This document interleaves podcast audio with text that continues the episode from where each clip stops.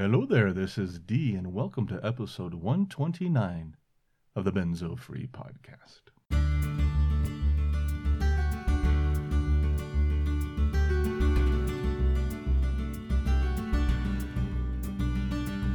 Well, hello there, and happy holidays to everyone here in the U.S. It is almost Thanksgiving.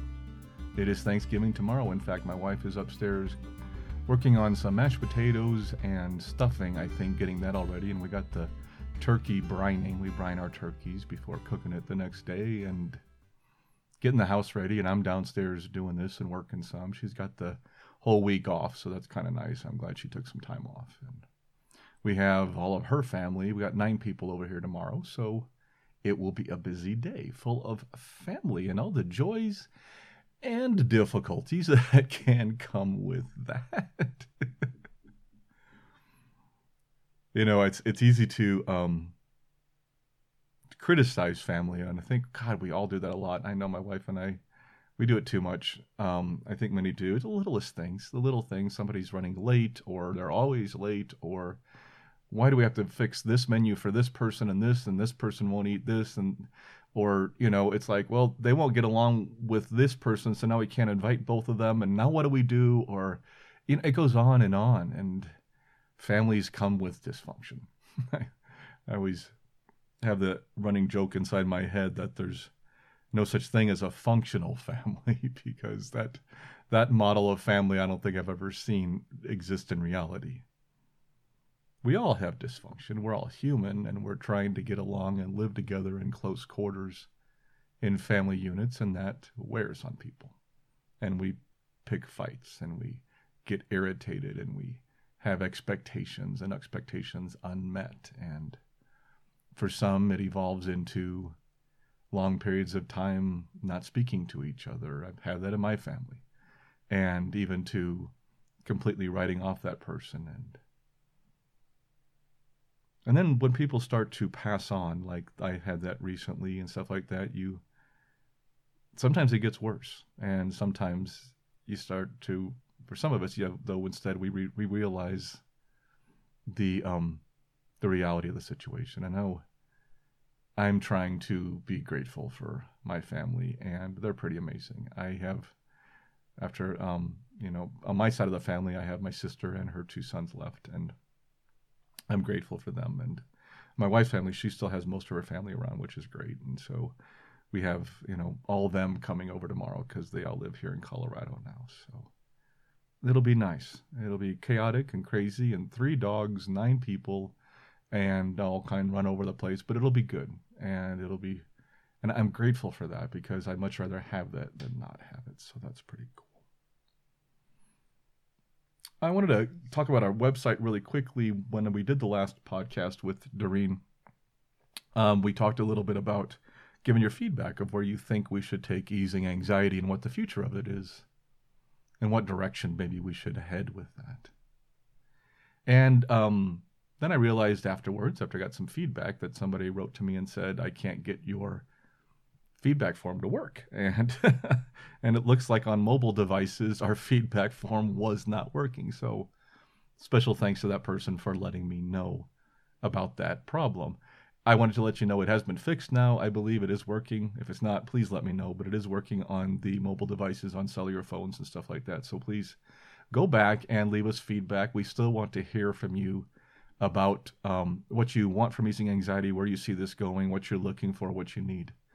Um, we really are curious to have that kind of feedback, and it's very beneficial to us, and it makes a big difference. This is your podcast, and I am very grateful for your input. So thank you so much for that. And actually, we had a comment just come in um, on one of the posts that we we had posted that Dorita posted, and this person I'm not going to mention the name here, but um, this person was was somewhat critical of what we're doing. Um, even mentioned that if they knew somebody that needed support for benzos or for anxiety, they would not recommend our channel. And also had some criticisms around um, working with the psychological side of things, the mental health side of things with benzos. And we, I replied to that. Doreen also replied since it was her blog, blog post, and he disagreed. we agreed to disagree um, on all those comments. I personally, I'll admit the um, comment about would not recommend anybody to our site, basically that our site's, I guess, useless, um, stung. Um, I'll admit it's, you know, not fun to see that, but I also welcome and encourage some critique, uh, you know, criticism, as long as it's respectful. I welcome criticism. But that doesn't mean it doesn't, you know, bother you. It's like when you think the last 10 years of your life, to, for some people, some people see that as being not effective and not beneficial. And I disagree. I have to say that we've I've gotten hundreds of emails and feedback forms and comments saying how the work we've done has been beneficial. So maybe for that person and maybe for others too, it's not been, but I think we're on a good track and I think we've done some really good work. So I'm still proud of what we've done. But I just wanted to mention that we do get comments and we get critique criticism sometimes, and that's okay.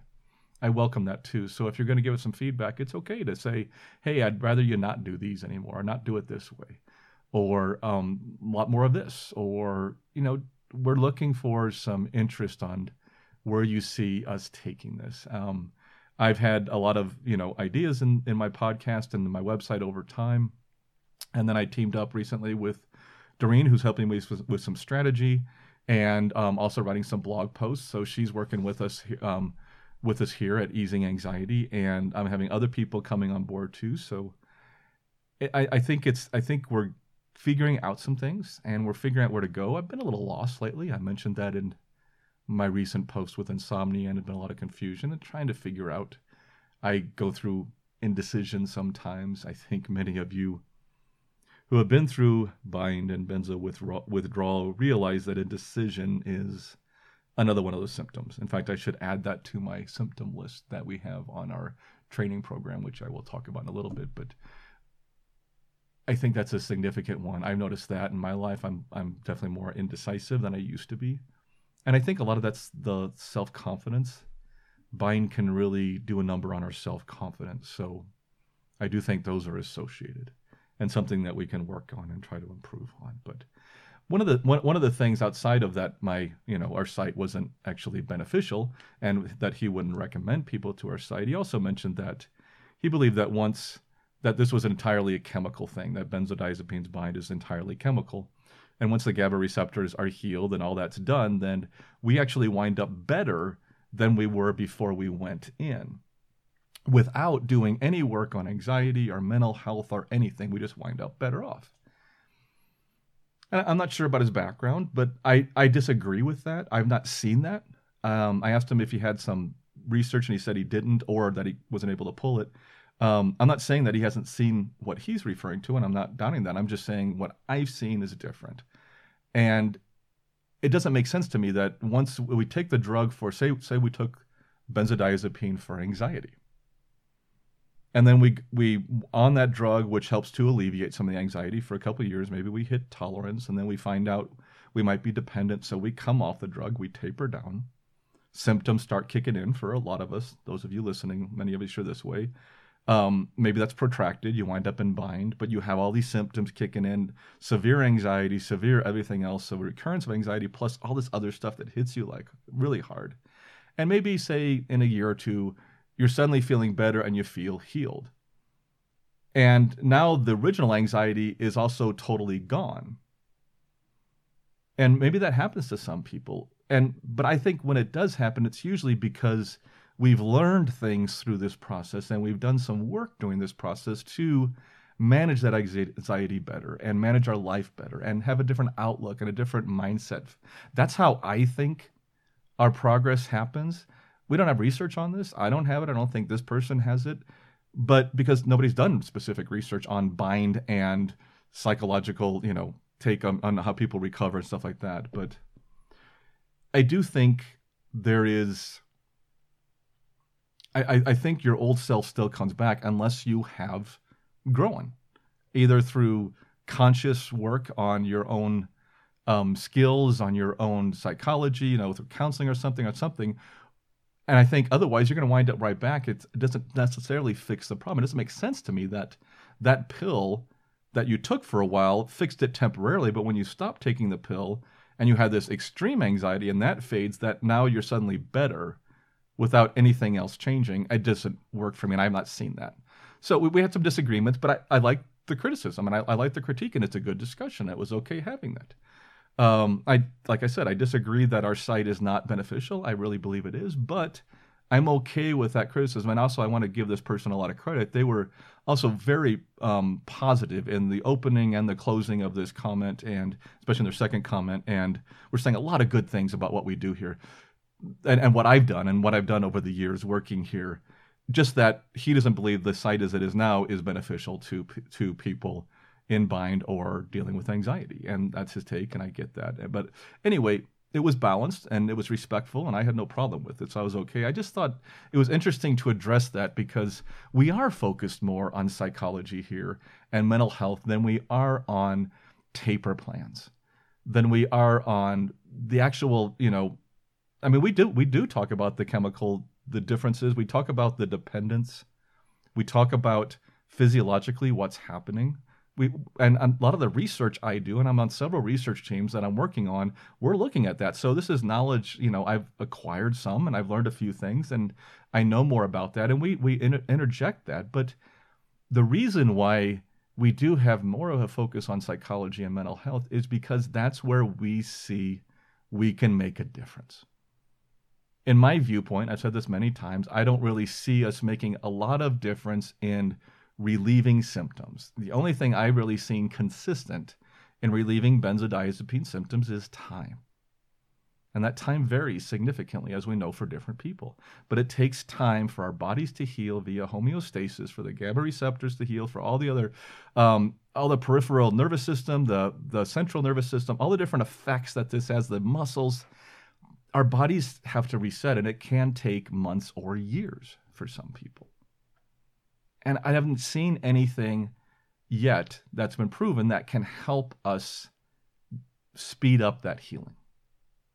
But I do think if we can help people with some anxiety tools, if we can help people with you know a different mindset, maybe even dealing with the five stages of grief, which I see a lot of times around benzos and bind.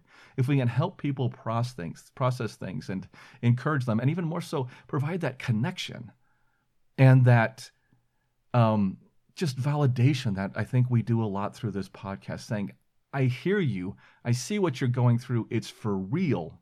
It's it sucks.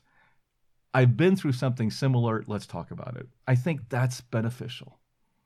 And I do believe, and I've seen people as they learn to accept what they're going through, reach acceptance, and they've developed some anxiety management tools and can help reduce stress and anxiety in their life, I've seen that improve things continuously. So, in my opinion, that's where I come from. And that's that goes back to what we're doing here on that direction of anxiety. So, moving on from the comment, this is what we do. In fact, right now we're we're basically maybe 60 or 70% benzos and bind and like 30% anxiety, although probably it's more 50-50. And it might even move a little more that direction because that's where we can make the difference. You know, we'll provide the bind info, we'll provide the benzos. We're actually, I think, the number one site or number two, one or two sites that pops up on Google searches for bind and bind and benzos. Um, and so we provide that information. And it makes sense. I mean, I was on, I'm a member of the research team. I'm an author on the paper that came out. I was part of the nosology team on Bind. I was in the trenches of this stuff. So I know a lot about it um, and where it came from. So I'm happy to talk on that. And I'm happy to provide that information on our site. And we will continue to do that but I also like the human side of things, the person, the person side, the connection.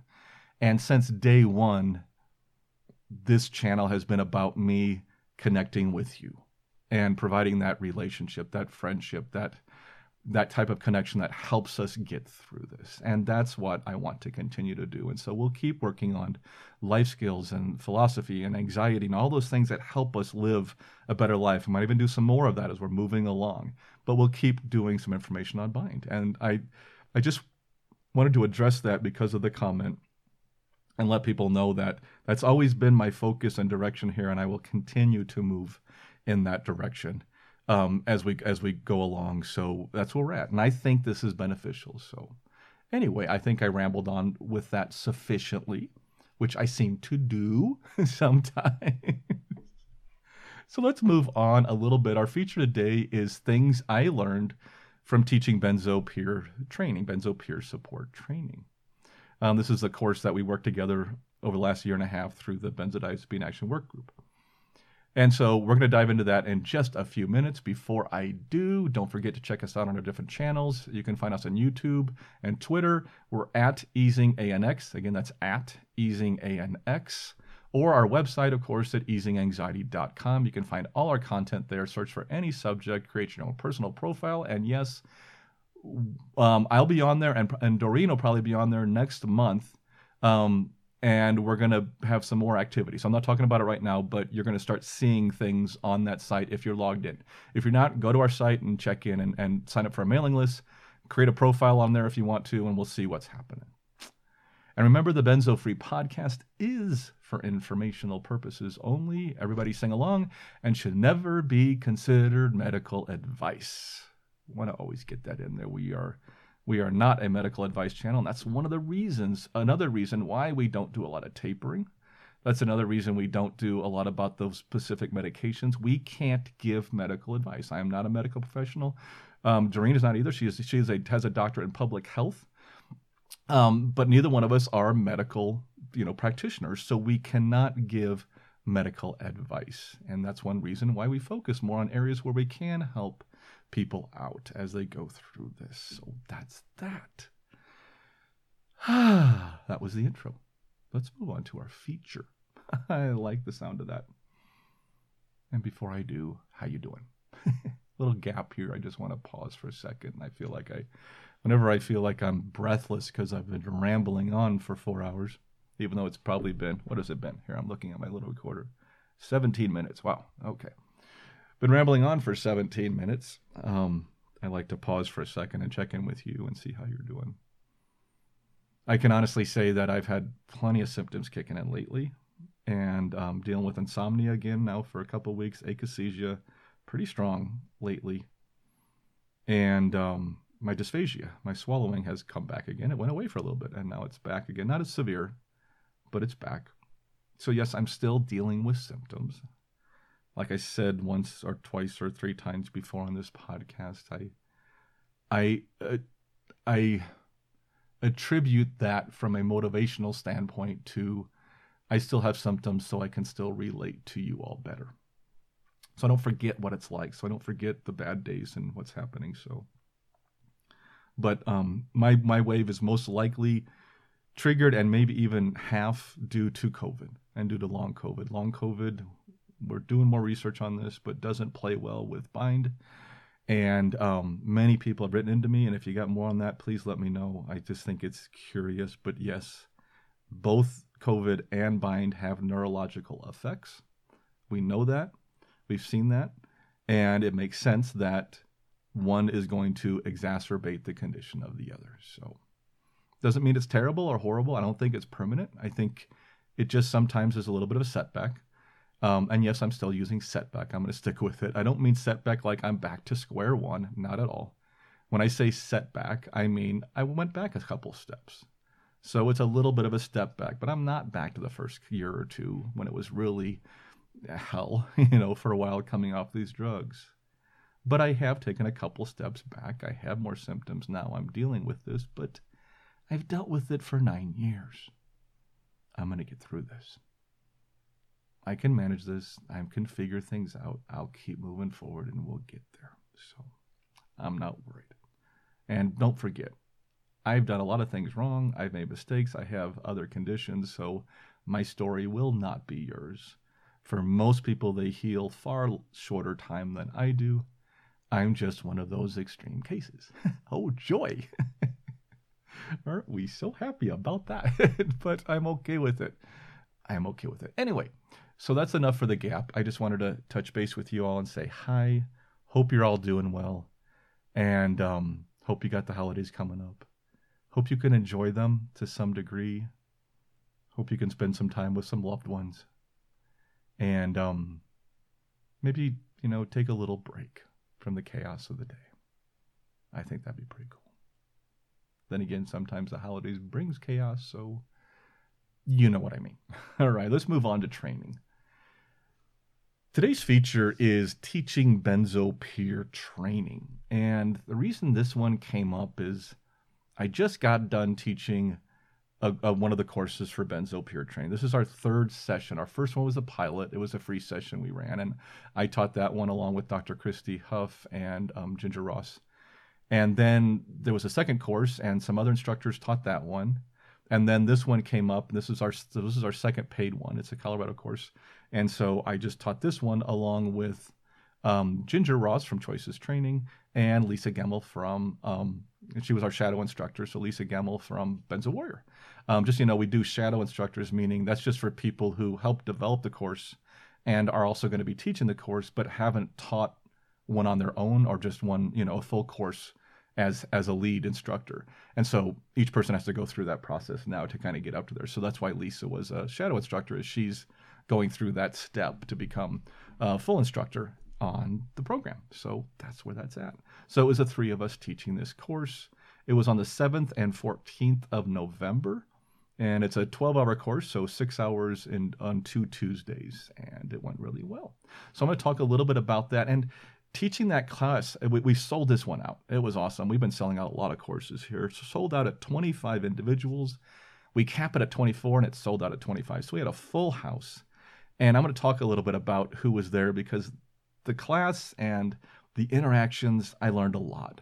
And I want to share some because a lot of that has to do with what we're going through and what we've done. So let me tell you just a couple minutes about the course I want to tell you what it is, just so you have that basis before we move forward. I won't bore you too long, but give me about two minutes to do this, just so you know.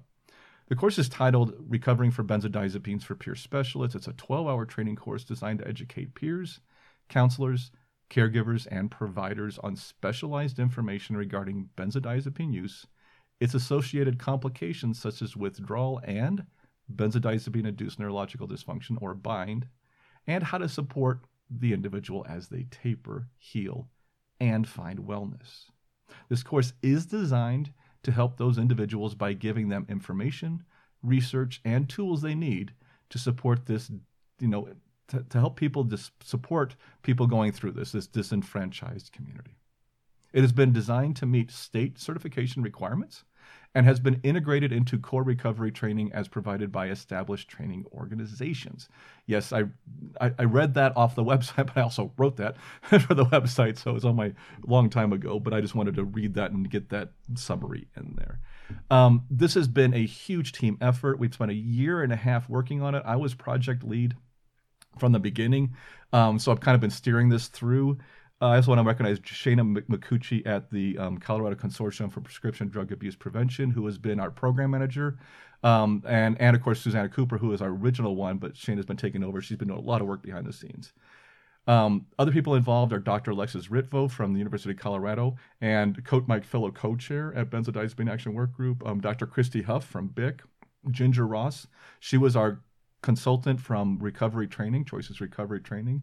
Gina Olberding at the assistant director at the consortium, and of course our development team. And we had an amazing team developing this. Nicole Lamberson, PA from the Benzodiazepine Information Coalition, a medical advisor. She also produced and wrote the script for the um, video that we had in here. So awesome work. Terry Schreiber from the Schreiber Research Group um, taught our second course. She's solid, just great gal. Um, Tr- Trina Fates, MA, um, Boulder County Substance Use Advisory Group. She comes from recovery, but she also has um, experience with people who have gone through benzodiazepines.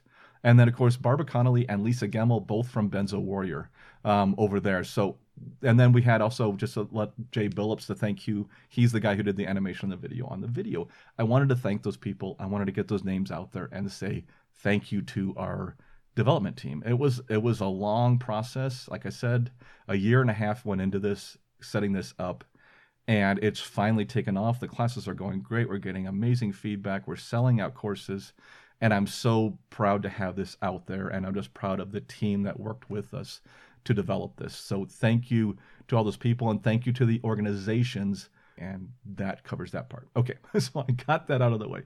Now the part, you know, maybe you skipped over that and you moved on to this section, and that's okay. um, but here's the class. It's this class that we just taught was, and this is a virtual training, so we all taught it through Zoom, and just kind of giving you the visuals of what it looks like. Hang on a second, I'm taking a little drink of water here.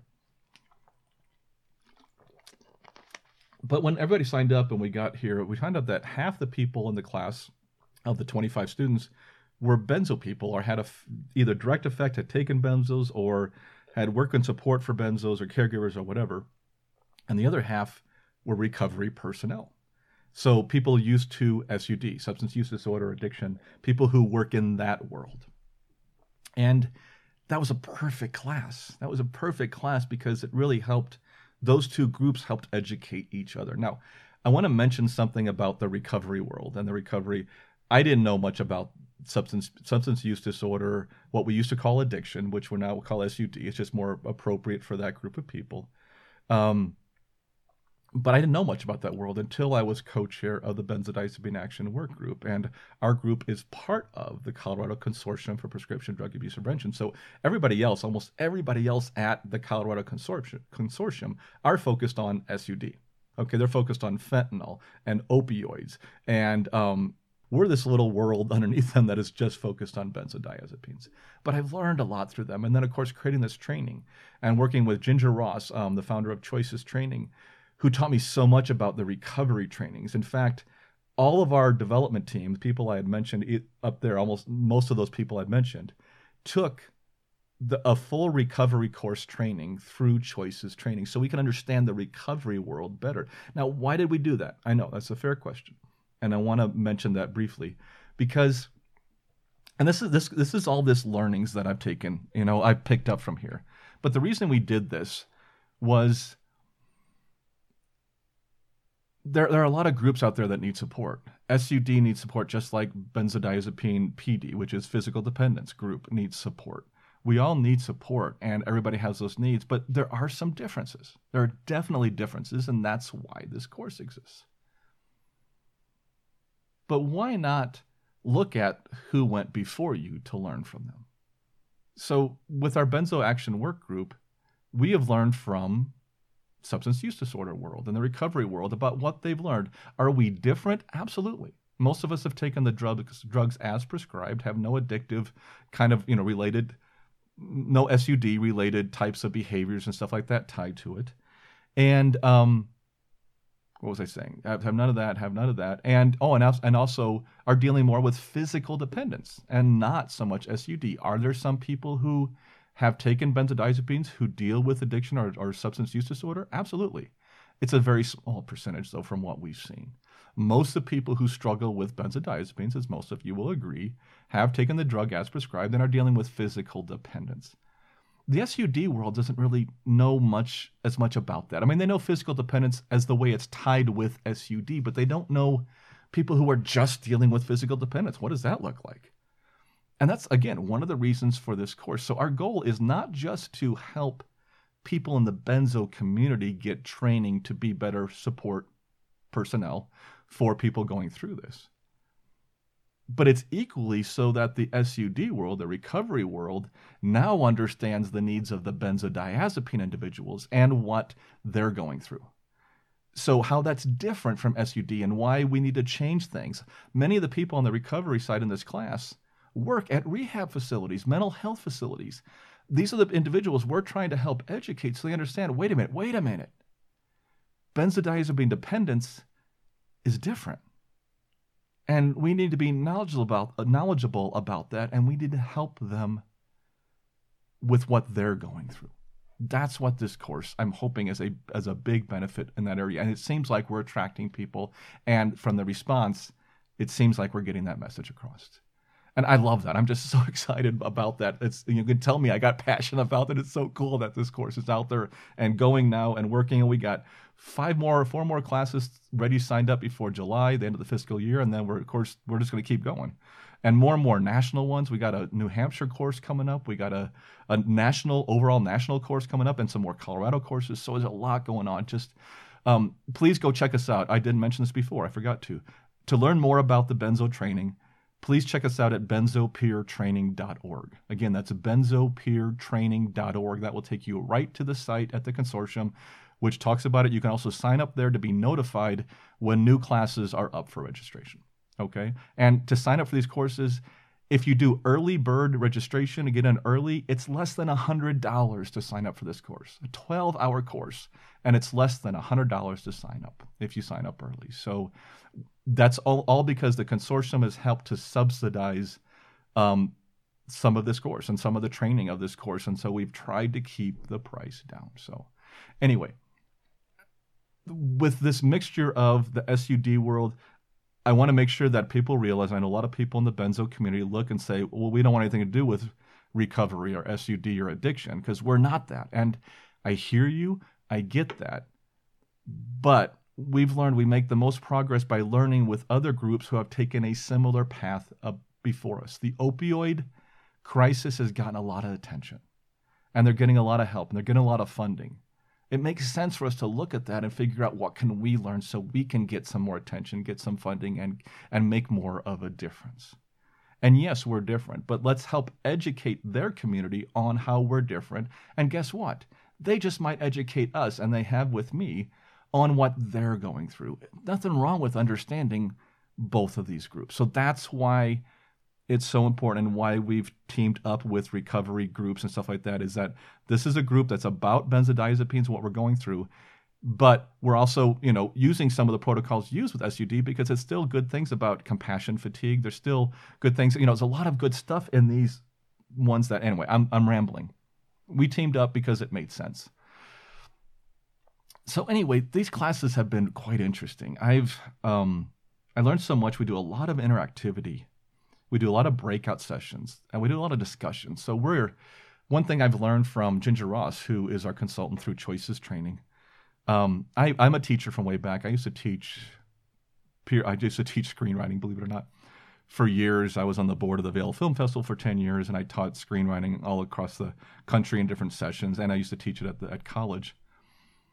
And I learned a lot, but I was always an in-person teacher, and um, I hadn't done any formal. I'd done some training before this on virtual, but I hadn't done a lot. So I learned a lot from on how to do more of a interactive class without being in the class. And um, Ginger Ross at Choices Training helped us a lot with that. She's really done a great job. She runs her own training training session, and she's been our consultant on this, helping us develop this since day one. So she is a big part of this, and she still helps us teach us, and they she still runs the registration for the classes. Um, so it's really been great. But I've learned a lot from her about interactivity and discussions and getting involved with people. And some of those lessons we're going to include here at Easing Anxiety because those discussions and that interactivity are things that we can feed into maybe some, you know, hint, hint, some trainings that we're going to be doing on our site and maybe some um, other work that we're doing and some interactivity and our online community. So it's good to know this because it's just that you want that community. And I think a lot of groups like Benzo Warrior and others have really done a great job at creating that community. And um, we're really grateful for that. I'm really grateful for that. So, so we learned a lot. Um, you know, I wanted to mention one of the best, and I'm just kind of thinking through the course and the things that I did pick up from doing this, but I already mentioned that I've, I've learned so much from the recovery community about what they go through. And that's been exceptional because I really do understand them a little better.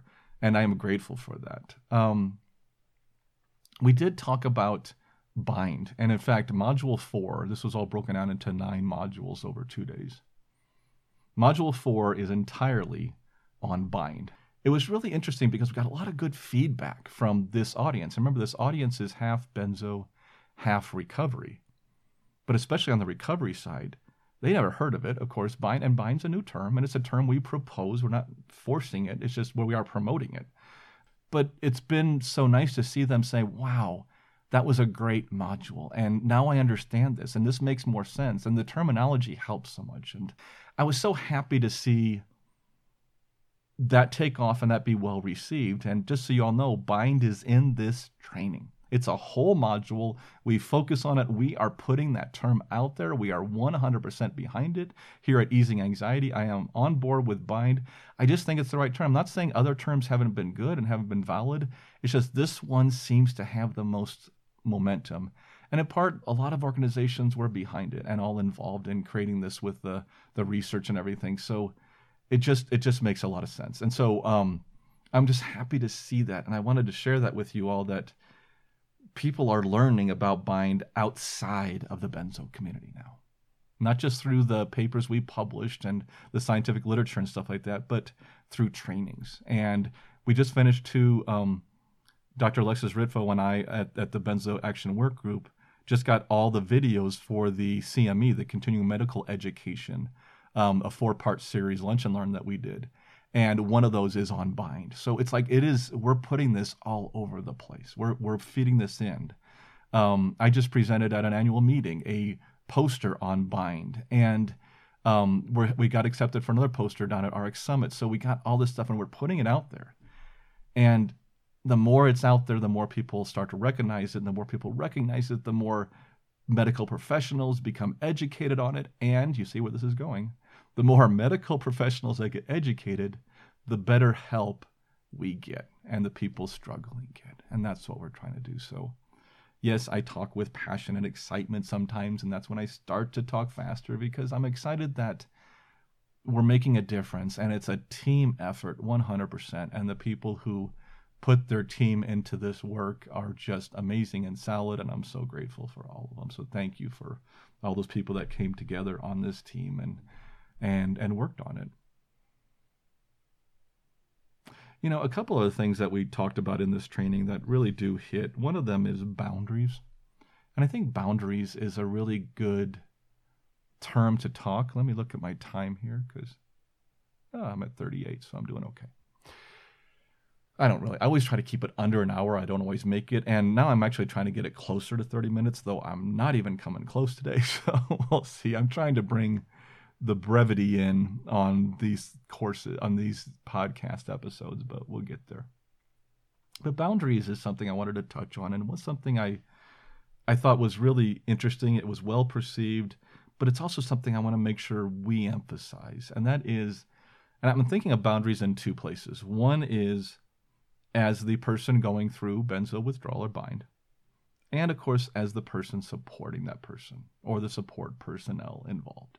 That could be the caregiver, it can be the benzo peer support specialist, um, which this course is for training, it can be whoever. But we need to set boundaries in different areas because, like, boundaries for us as the patient, our boundaries can be around triggers. Triggers are our perfect area where we often set boundaries. I'm not a big believer in I'm not a believer in permanent boundaries, but I am a believer in temporary boundaries, in establishing boundaries when they can help. And in benzo withdrawal is a perfect example. You just came off of clonazepam for 10 years or whatever, and that first year or two might be really tough. And maybe in that period, it's good not to expose yourself to too much stimuli. Maybe you're you, maybe you wind up with extreme light sensitivity or extreme sound sensitivity. Well, then that's a good idea to set a boundary around that about how much exposure you had to that. Maybe you're having a lot of cognitive difficulties. It's a great time to limit the challenges, maybe. Not that we don't want to still try to use our brains, but limit how much you have to rely on that when it's not working too well. And then you get more frustrated. And we're trying to stop that rumination cycle of, damn it, I need to do this at work and I got to think through this and I can't think through this. And that builds and it builds into our anxiety, it builds into our depression, and it builds into our frustration. And, and setting boundaries, like I did boundary around news. I didn't watch news for almost five years because it was a trigger for me at the time and I couldn't handle it. Now, that's a long time to set a boundary and hopefully shorter than most people will be setting, but I've moved past that now. I now expose myself to some news, not all, but to some, and some of it's not stuff I want to see, but I handle it significantly better than I used to. I still get worked up, but here's the thing. Back then, if I saw a news article or something that really irritated me, I could carry that for 24, even 36 hours. I mean, it could take me a day to let go of that. That's how wind up, wound up we are, and that's how long it takes that cycle. You know, that glutamate and that GABA cycle that we just don't have the brakes, and so we just keep building up. Now, if I read something like that and see something that we're talking minutes, I mean, I'm worked up for a few minutes, and then I go, ah, okay, move on, and I move on, you know, and it might still linger in the background, but I'm not. It's not ruining my day. And that's the growth that we get as we go on. And that's why we can we can do better as we move along. But at, at for certain times in benzo recovery, we set boundaries. And when you're a support person or a caregiver or a coach or a Um, support specialist. We need we especially need boundaries there too. You have to take care of yourself first. You are no good to anybody else if you're not taking care of yourself. And it's so easy to not take care of yourself. But you have to take care of yourself. And you want to try to make sure the person you're taking care of understands that. And the person who's going through it, if that's you, you need to understand that that caregiver also needs some time off. They need some self time, they need some me time. Because if you don't give that to them, if you don't allow them to have that, they may not be there much longer. And that's just the truth of it. So, setting boundaries whether you're the coach or the support person or the caregiver or the person going through it is, is essential. And I, I just I want to touch on that because I thought that was a good thing to emphasize. And and you know, caregivers we go through so much because and one of the things we talk in this training is about burnout and compassion. I'm not talking the training. What I'm here is commenting on the training because you got to take the training to get the training. Not not that I'm saving it. It's stuff I, you know what I mean. I'm not going to regurgitate the training here. That's not what I'm doing. I'm commenting on things I learned from the training, and that's it. But one of the terms that came up there is compassion fatigue. And that was something that Ginger Ross from Choices Tra- Training helped us understand better and get into that training. And it was very beneficial. And to see what we go through as a support person and how that can burn out and what you can do to help manage that. Those kinds of things can be so beneficial.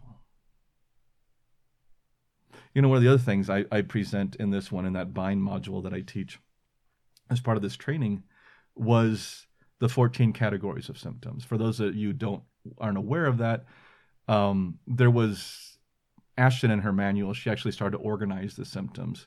And um, when I wrote my book, I took what she had done and modified it a little bit and just organized it a little bit slightly differently and then I presented in my book. And then since then, we've involved it in a lot of trainings, and we have it on our website. And now, and it's the 14 categories of benzo symptoms. Now, not every symptom's listed here, but these are a lot of the most common ones we have seen.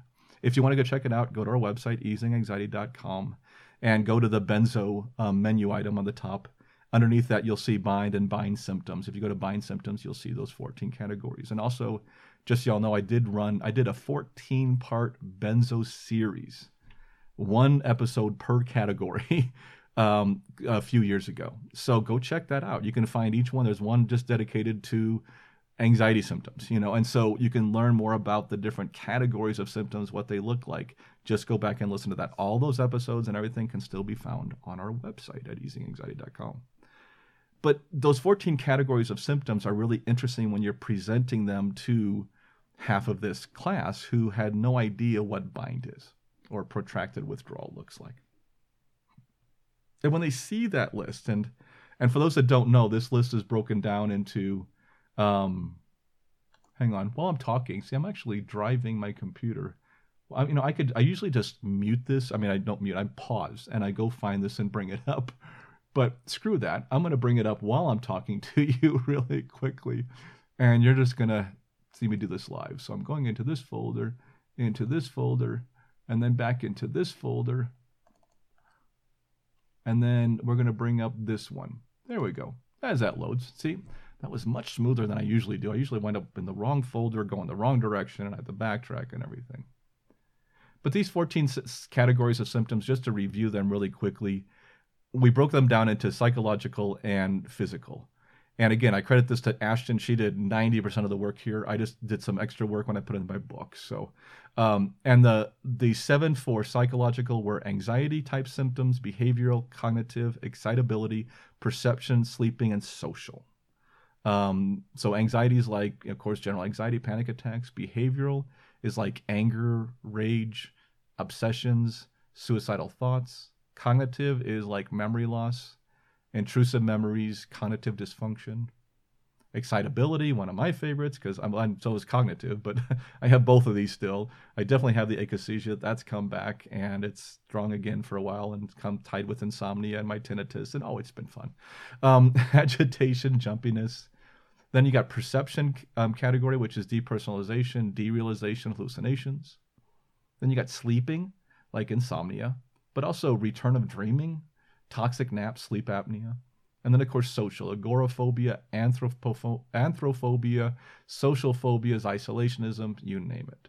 And those are the those are the seven psychological categories.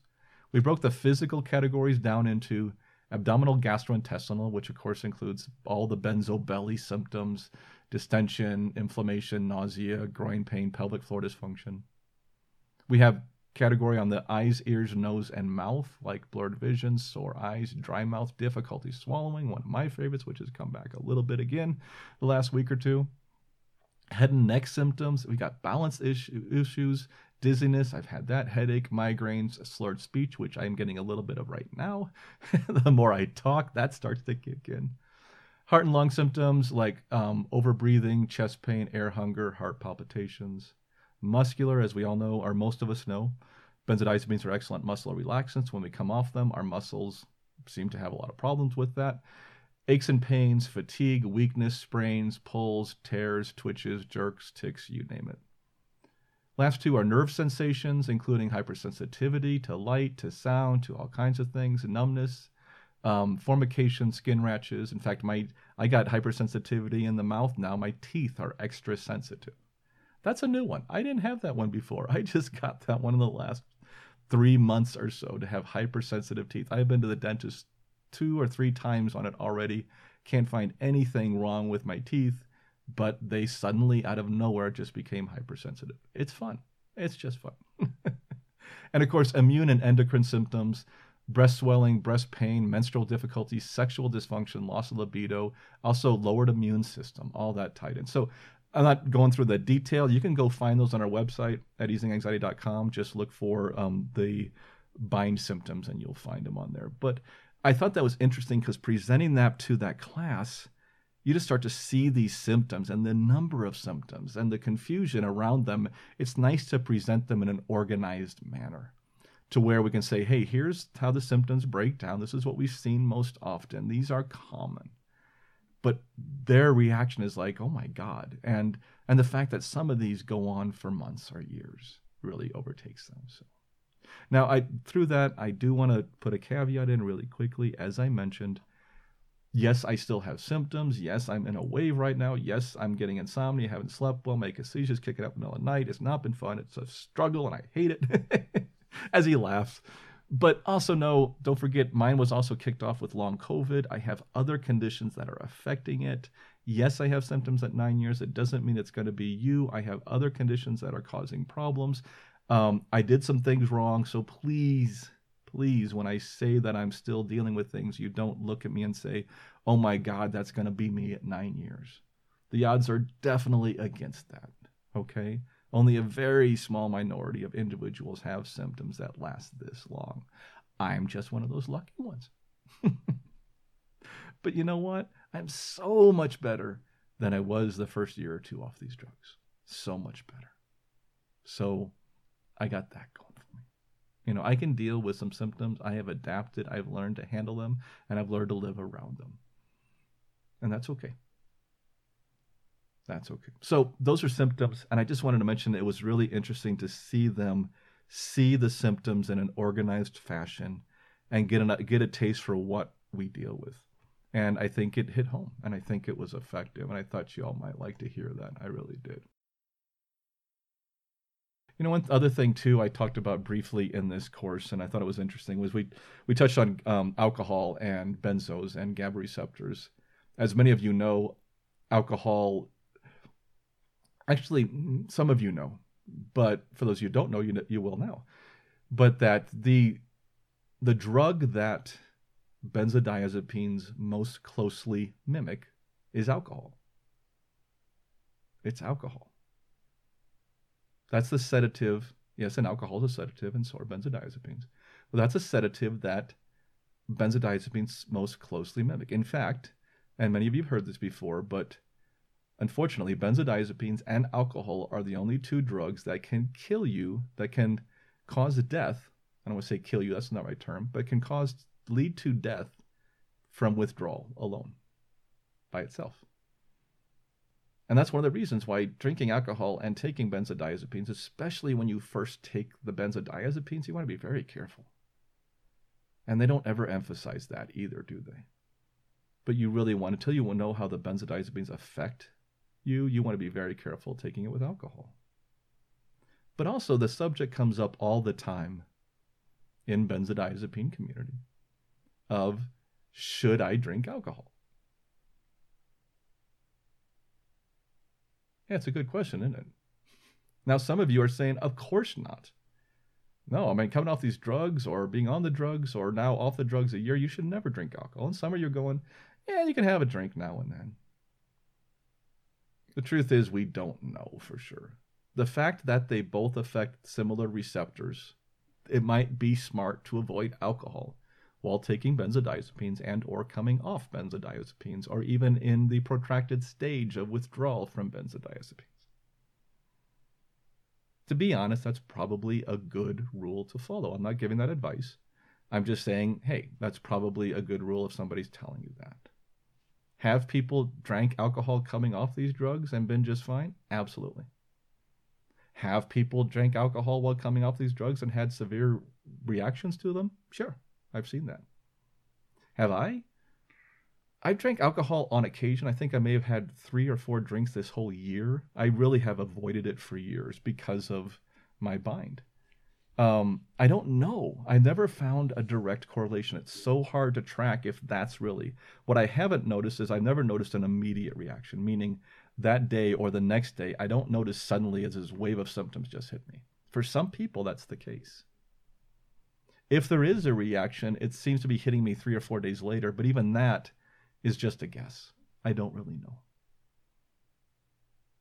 But my main point in all this is GABA and alcohol can have problems with each other, and you want to be careful. Okay, if you see that alcohol is causing problems if you're coming off benzodiazepines, it's probably good to avoid it. Or maybe just avoid it, period, and wait until you're starting to feel better again. And some people say you should never drink alcohol again. It's up to you. At Easing Anxiety, it's one of the things we always focus on. This is your journey. Everybody's different. You got to figure out what works for you. And we'll get there. You're going to get through this. It's all going to be good. Ah. All right. We talked about so much here, and I, I kind of just hit on a few things, but my time is running late and I don't want to go over. But I hope this was beneficial. I covered a few different topics today, both with the training um, I'm, I'm learning each time I teach this training. I'm hoping to be teaching more of it. I, I think I'll be teaching one of the classes in the first quarter of next year um, as we keep expanding and things. And, um, and, and we're getting there. It's, it's, it's great to have that out there. I know other trainings exist and I know other groups are doing great work. And I, I've seen all this stuff. I just saw a thread come through on on my phone of this whole text thread that came through from a whole bunch of benzo organizers and leaders about new book that came out and everything and was this covering it it was covering this and was somebody cons- just kind of there's a lot going on and and people are getting upset about it a little bit and are trying to figure things out and trying to get in touch and I'm and I'm sitting back I don't even comment on it. I just say isn't this amazing isn't it amazing that there are so many people talking about getting the right information out and doing all this when I got started in this, that wasn't the case. I mean, Alliance, I think, was just recently on the board, and so was BIC, and they'd been here for a little bit. Um, Geraldine Burns was out there, Baylissa and Jennifer Lee were out there, and a few other ones were doing work. Um, of course, the Ashton Manual. Um, there wasn't much, though. When I started writing my book 10 years ago, there wasn't much out there. Um, Benzo Buddies, of course, was out there still doing the work there, and um, some other sites and stuff like that. I think Inner Compass was there. Um, although they're not just benzo focused, they're all prescription meds, but still they do good work. And there were sites, but it was the world now with all the different coaching sites and all the different uh, YouTube channels and everything else. It has just exploded. And well, yes, there is some misinformation out there, and yes, there are some sites that I may not recommend it's just amazing that there are all this all these support options. So please go check those out and, and and take a look at them and figure it out and go to our site and go to some of these other sites that we work with and get the information you need get the support you need. You got this. You got this. You can get through this. This is temporary. It does improve. It does get better. There is a bright blue sky, sunny day on the other side. I'm not just blowing smoke up your blah blah. I'm telling you the truth. Okay? It does get better. I'm I'm I'm doing good. I've struggled with some things, but it's not all benzo related. A lot of other things are just stuff that's happened. So I'm doing okay.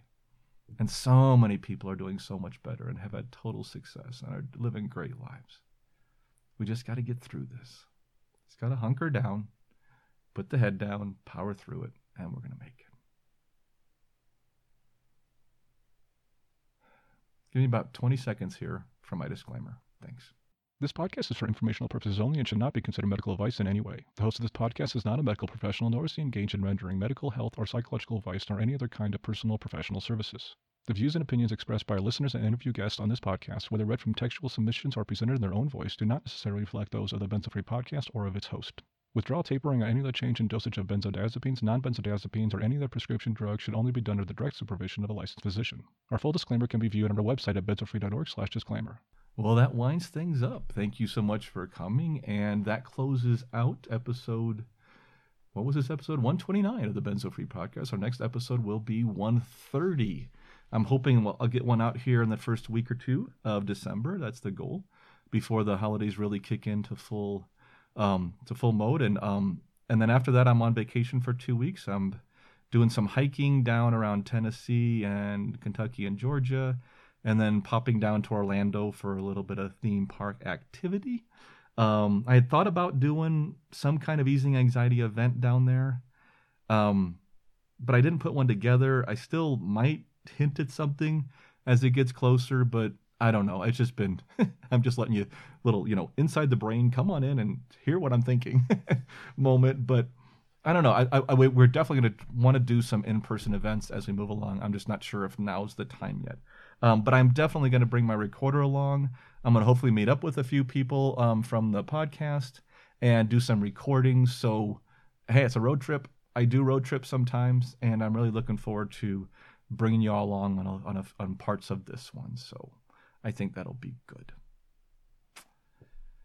So, thank you again for joining me today, and please let us know how we did. And as always, please remember to keep calm, taper slowly, and take care of yourself.